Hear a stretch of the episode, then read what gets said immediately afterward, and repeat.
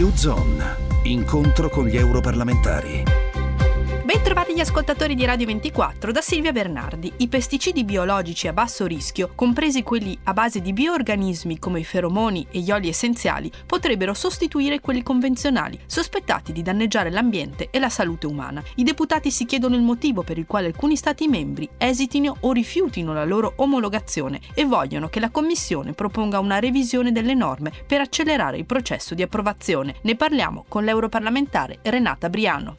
I pesticidi sono una delle principali cause di perdita di biodiversità ed inquinamento dei suoli e dell'acqua. Qual è la situazione in Europa? Possiamo dire che l'Europa è diciamo, il continente al mondo dove c'è la legislazione più severa per quanto riguarda la materia dei pesticidi e l'uso dei pesticidi. Il problema è che non si fa mai abbastanza. Certo è che tra le maggiori cause di perdita di biodiversità c'è sicuramente l'inquinamento anche da pesticidi, oltre chiaramente alla cementificazione, ai cambiamenti climatici che generati dall'inquinamento in generale, all'agricoltura intensiva, quindi poi anche all'utilizzo appunto di queste sostanze. Chiaramente l'uso dei pesticidi è un tema importantissimo perché possono danneggiare altre specie e quindi la biodiversità. Non solo, poi possono essere pericolose anche per la salute umana. In che modo i pesticidi dannosi entrano nella nostra vita quotidiana? Hanno trovato per esempio queste sostanze, questi pesticidi chimici, addirittura nei pannolini dei neonati, quindi possiamo immaginare quanto, eh, in quanto arrivino no? in tutti i prodotti che noi, che noi, utilizziamo e poi soprattutto in quelli alimentari. Quindi è importantissimo un principio di precauzione.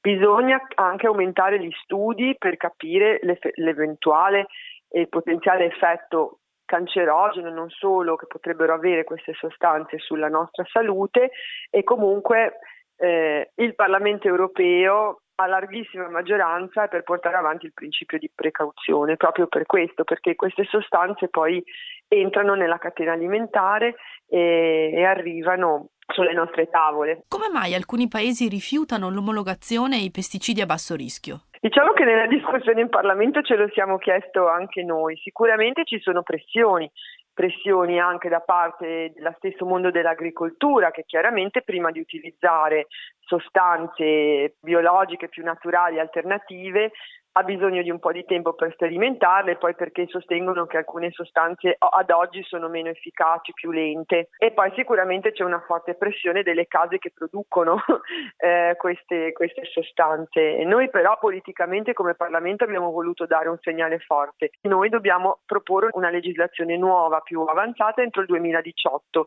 È quello che abbiamo chiesto alla Commissione. Incontro con gli europarlamentari in collaborazione con Euronet Plus.